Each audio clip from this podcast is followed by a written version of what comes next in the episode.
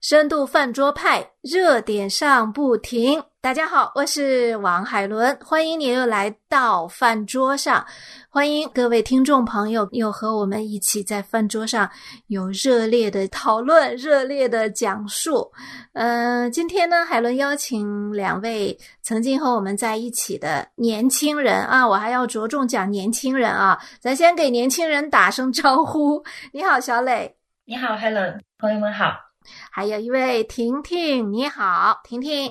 哎，你好，Helen，大家好。大家好，对，呃，今天的题目呢，是我们啊三个姐妹在一起给大家聊。我刚才为什么在开场的时候特别强调年轻人呢？哈，是因为啊，今天这个题目就跟年轻有关，但是呢，这个关系不是顺位的哈，是逆逆向的。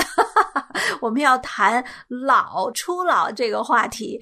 呃，为什么有这个话题呢？就是因为呃，在上几期节目啊，跟婷。婷和小磊做的时候，我一直说介绍年轻人哈，就像我开场说的。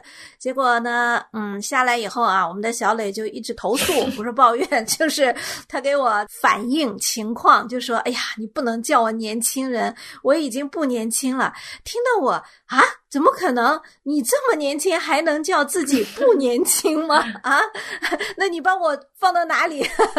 所以就有了这样的一个呃聊天，就是我们来聊一聊，就是当你突然意识到，或者是当周围的环境或者给你了一个你已经不年轻了，你已经 out 了的这个时候，你是呃怎么度过的？那先听一听，呃，小磊是怎么想的啊？对于这样的一个题目，我前几次听 Helen 老叫我年轻的姊妹，我真是有点惭愧，因为我已经三十加了，所以就是按现在社会的标准哈，就是三十加已经早已不算年轻。嗯，我三十加，我可以叫你乘风破浪的姐姐呀，对吧？还是年轻。之所以要乘风破浪，就是因为已经在前浪上了。对对 对，嗯。所以常常有时候发现这个社会哈，和我们世界周围，哎，怎么和我当年认识的状况不一样了？哎，我也有好多不懂的。就是原来我觉得，呃，只有老年人或我们的父辈才会说，哎，这个这个词什么意思啊？最近流行什么？或者看新闻哈。读不懂，需要去网上搜索。现在我自己也有这样的状态，我也觉得啊，是不是我已经落伍了？啊，对。所以说，你发现你对很多新的东西就是太新了哈，新到一个地步，连你都觉得新的时候啊，你就觉得你落伍了啊。因为二十几岁的时候没有觉得，那个时候虽然说呃变化也很快，但自己因为年轻嘛，然后可能圈子也是也是同龄人或者。从另一个角度来说，是眼界有限，接触面也有有限，然后相对呢，触角是在社会前沿的，所以相对要如鱼得水，融入其中一点。但是现在我好多就是搞不明白，我我记得不知道什么时候哈，就一夜之间，我发现怎么跟我原来想的一些，包括生活方式都变得不一样了。突然他们开始说什么直播。李佳琦啊，我说这是谁呀？我我现在想什么李佳琦这种话，我以为是在我们当年以为的那种网红，就是像凤姐啊、芙蓉姐姐一样的。对，结果后来告诉我什么他呀，还有薇娅呀，什么一晚上可以卖几十亿的货。我把我吓坏了，然后，然后我后来又又出现了很多很很新奇的词，比如说什么在那个网上看视频哈，都不专心看视频，要发弹幕，我还去查了，那叫弹幕还是弹幕，就是。哇，真是太真实了！你这个，对我觉得前一段时间有一个新闻事件哈，就是讲周杰伦嘛，就是说周杰伦的粉丝八零后要为他打榜，要争到超话第一。我也去搜索哈，什么叫超话？就说这种八零后的粉丝被迫营业，要为他们的偶像争一口气，要赢过蔡徐坤。然后 我我对我我我也反映了一下，就是蔡蔡徐坤又是谁？现在的那种明星，就是 感觉。自己突然可能在二十出头的那些弟弟妹妹眼中看来，我们真的是 out 了的一代。嗯嗯嗯，对，这种感受非常的直接哈，这种冲击啊，就是因为现在社会嘛，都是信息爆炸的时代，你特别一发现自己不认识的词和不认识的人，你立马就觉得你不站在潮流的尖端上。对，我们再听听婷婷啊，婷婷，那你的这个初老体验是怎么样的？被冲击的？嗯嗯嗯，其实我跟小磊都是差不多的同龄人嘛。我们都是八零一代嘛，哈，就我们所经历的时代呢，也是，呃，经历过什么五毛钱啊一就可以买很多很多的东西的时代。然后那个时候我们还经历过什么大哥大是吧？BB 机，对。然后那个时候我们 对，那个时候你们小吧？对啊，小灵通 BB 机，你们那时候才几岁？对，但是但是有印象呀，印有印象啊，大人在用嘛。我很不好意思的告诉你，我是使用者啊，有印象。前辈对对啊，就是我们的父母他们或者是周边的那些大人们在用这些，但我们就读书的时候，可能更多的是写信交笔友，是吧？那个是我们小时候比较流行的写信交笔友。然后那个时候就觉得说啊，嗯，后来再大一点儿，就你就会发现说，父母跟不上我们的节奏了啊，我们了解的更多一些了，嗯，但我觉得。呃，自己有觉得自己老了，跟不上时代潮流的时候，是我觉得我去原来我们小时候还年轻的时候，年轻的时候还喜欢去 KTV 唱歌，那个时候唱的歌都是什么啊，张学友啊，刘德华呀，是吧？我们那一代八零后的那一代的时候最最好的那个啊歌星。然后父母那辈呢，就是什么邓丽君啊 那些，所以所以他们听我们唱歌，他们就不知道，哎，你就是哪个明星，他们也跟不上旋律。我有一次好像跟朋友们出去唱歌的时候，我发现他们唱的歌我都不会了，哦，就是从那个在 KTV 里面点歌，我不会了，然后我只会点原来的那个，还是张学友啊、刘德华呀他们的歌的时候，我才发现，哦，原来我老了。就那一刻，我突然觉得 好多歌我不会唱了，然后那些旋律我听在耳朵里，我也觉得，哎，怎么有点不懂欣赏？就是嗯，好像不是我喜欢的那种风格，就就慢慢的就觉得，哦，原来是。小朋友们的嗯追星嘛，我我已经过了那个时代了。对对，小朋友的天下了。对。不过你们你们两位呢？刚才我听了哈，我我觉得你们还是小朋友哈。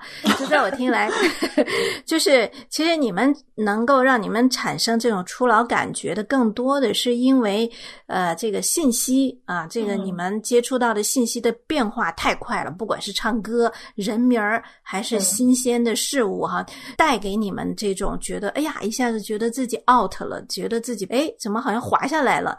那那我呢，就是作为这个以前哈 BB 机的 使用者哈，我们那时候信息还没那么快，但是对我来说冲击最大的就是让我觉得我哎呀，怎么老了的感觉哈，是有人叫我阿姨了，是其实因为。之前一直呃觉得人家都在叫我姐姐哈，就是上班的时候啊，这个呃来了新的呃同事啊，都叫哎姐什么姐什么姐哈，突然有一天。来了一新招的，就是大学毕业生哈，他一到我们单位啊，就开始对着我叫阿姨。哎呀，那个时候你知道心多痛啊！这我就懂，因为我们那个时代可能就没有这么呃对信息不敏感，就是对潮流的变化不敏感，但是对这种就是特别的，就是反映出来，就是当啊大学毕业生啊这些他开始叫你阿姨的时候。啊，那时候你就觉得啊，我有我我我是阿姨吗？你你是不是叫错了啊？对，就那种啊，对对对啊，就是一下子重新的来认识一下自己啊，来接受一下自己现在到底是一个怎么状况啊？嗯，我觉得这个我们是不同时代的人，所以呢，我们对这个初老的体验也是不相同的。我们今天想谈的当然不光光是体验了哈，我们还是。包括啊，我觉得现在呀，包括对这个词所谓的“初老”哈，这个词，当然，嗯，刚才小磊说了，这个“初老”这个词更年轻，是是说自己只要二十五岁以上，是不是就叫初老了。这个“初老”这个词我都没听过，这都是还是炫学的知识，还弄个“初了”，老就老呗。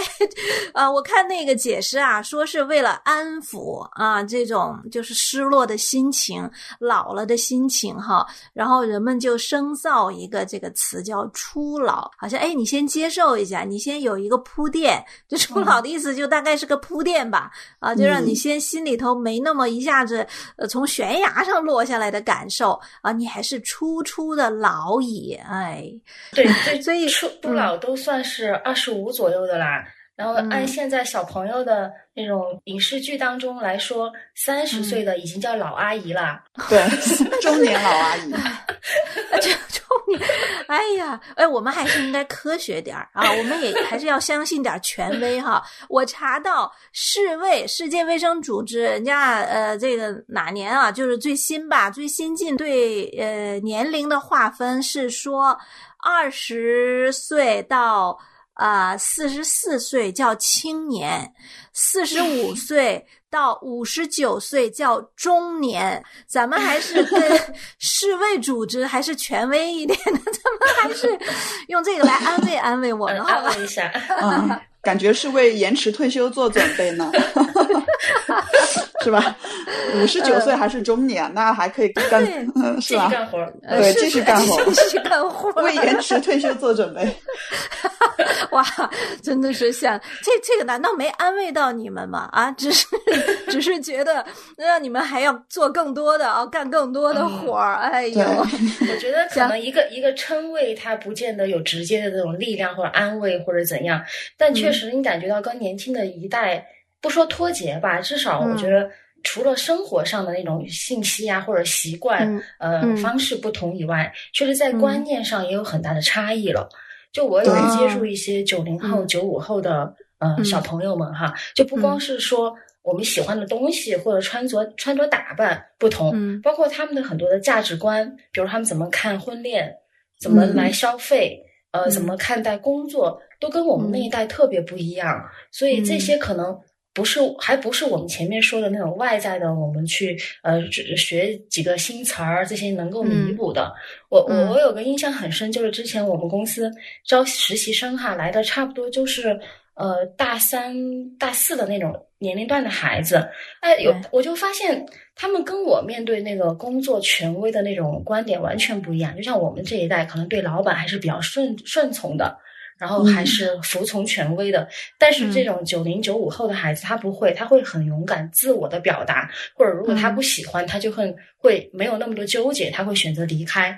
呃，甚至呃，后来我我我我们招聘几年到后面，我更更越来越发现好难招啊，因为小朋友已经越来越少的愿意在一个单位每天这样的工作来赚取薪水，或者踏踏实实的从早上到晚上在那上班，可能他们。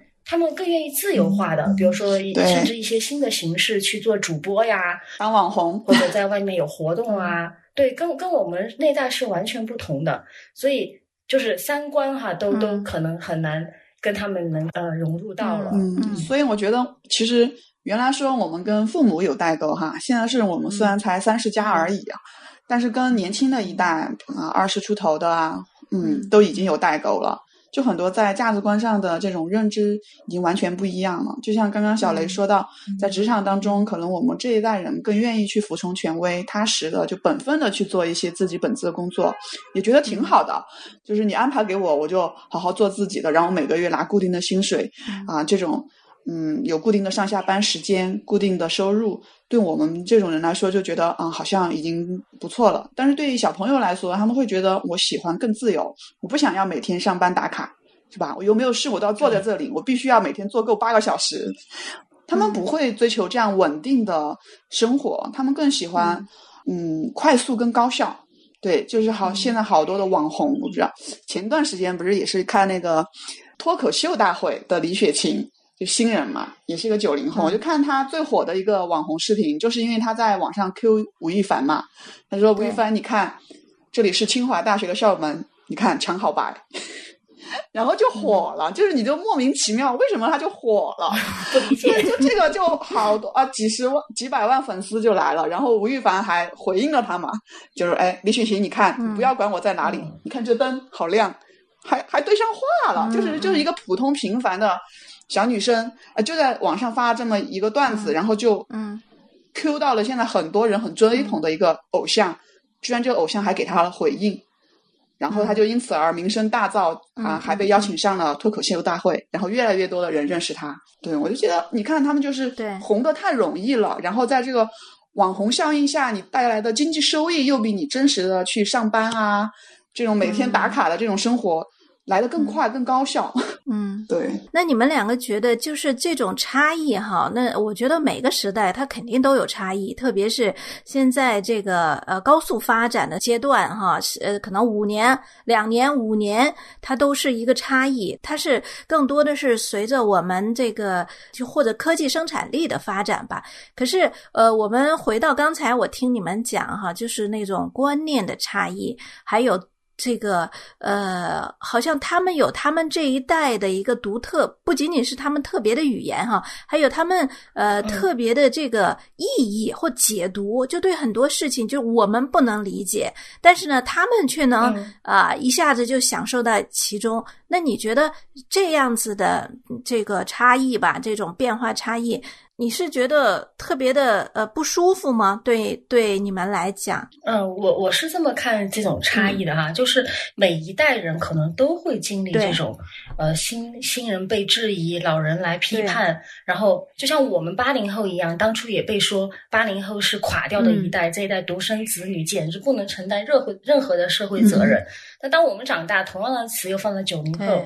以后可能又是零零后身上，这就是一个更替的过程，倒没有什么大惊小怪的。啊，重要的是我们每个人每个个体，我们怎么样来面对这种差异化？呃，大体我觉得可能有两种反应吧。呃，一种就是呃嗤之以鼻，嗯，不屑，就是我我是老的，我按老一辈的，我不愿意听你们分享，我也看不上你们哪你们你们走过的那路，我根本不认同。呃，我的经验。才是对的，这是一种。我觉得我我吃过的盐都比你们走过的桥多。对对对对对，吃我吃过的盐比你们吃过的米多。这两个是不是太齁了？这两个加在一块儿，走过的桥比你们走过的路多。对对对，这是一种。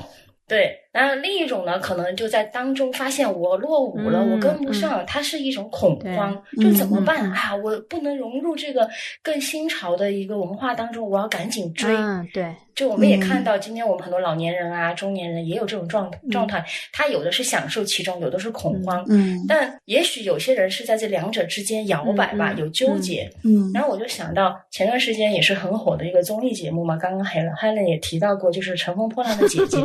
嗯，这个综艺哈，当然它呃整个的前段和后段，它的那个给人的印象和口碑其实是有一个差异的。一开始。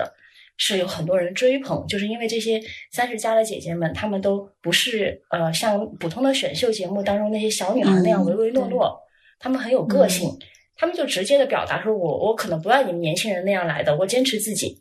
呃，姐已经混了这么多年哈，我是有专业底气的，甚至他们敢去怼导演、怼节目组，就这个亮点就让他们的收视率一下就爆棚了。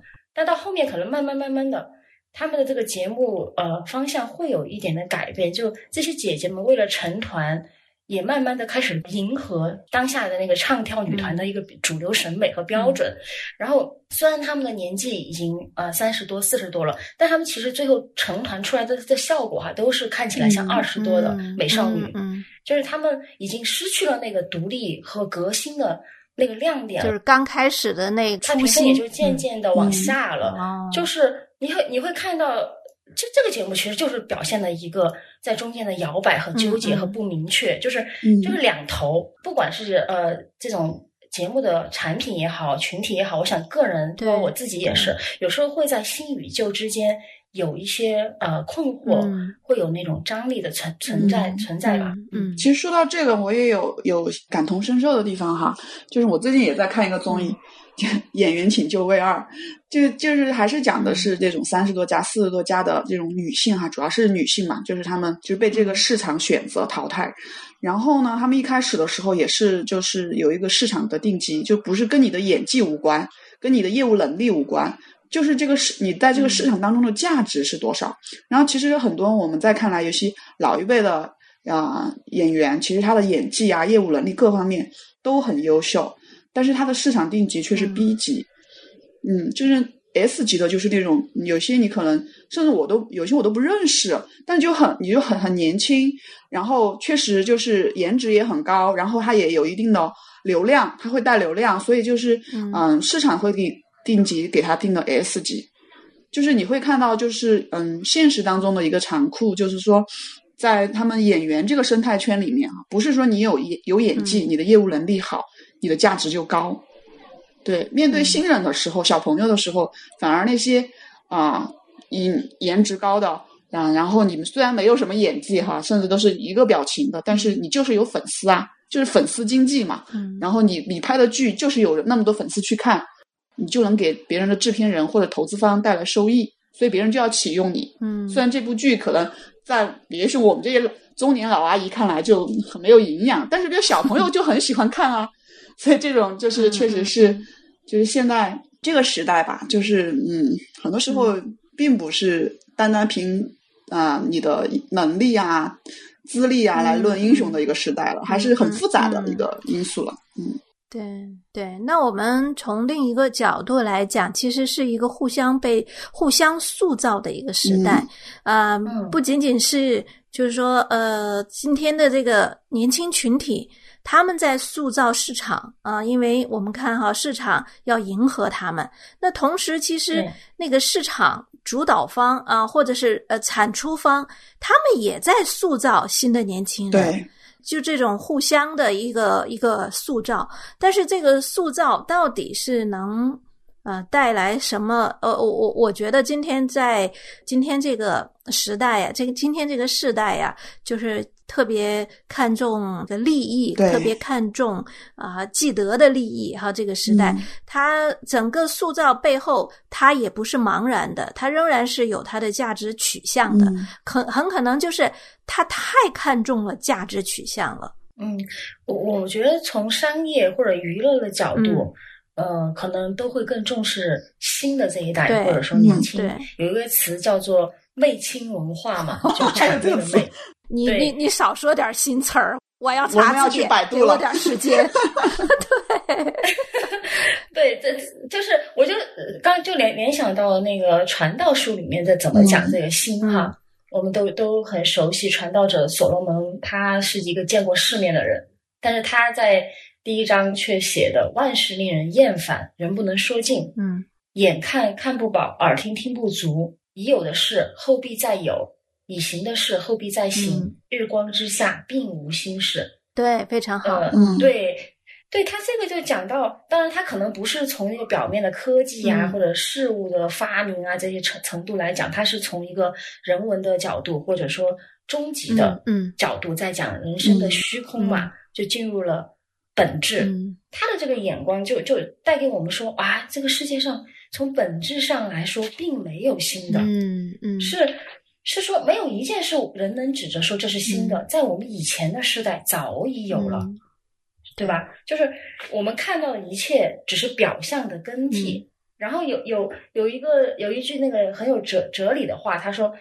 如果有什么东西是新的，就不是真的。嗯，如果是真的，就不是新的。嗯，然后我我就在想，为什么人会觉得我们有那么多新东西？包括我，比如说我们打开那个微博哈，那个标语就叫“随时随地发现新鲜事儿 ”。当然，它它不是从本质的角度来说嘛，但是但是我们肯定都是去追求更新奇的、更流行的。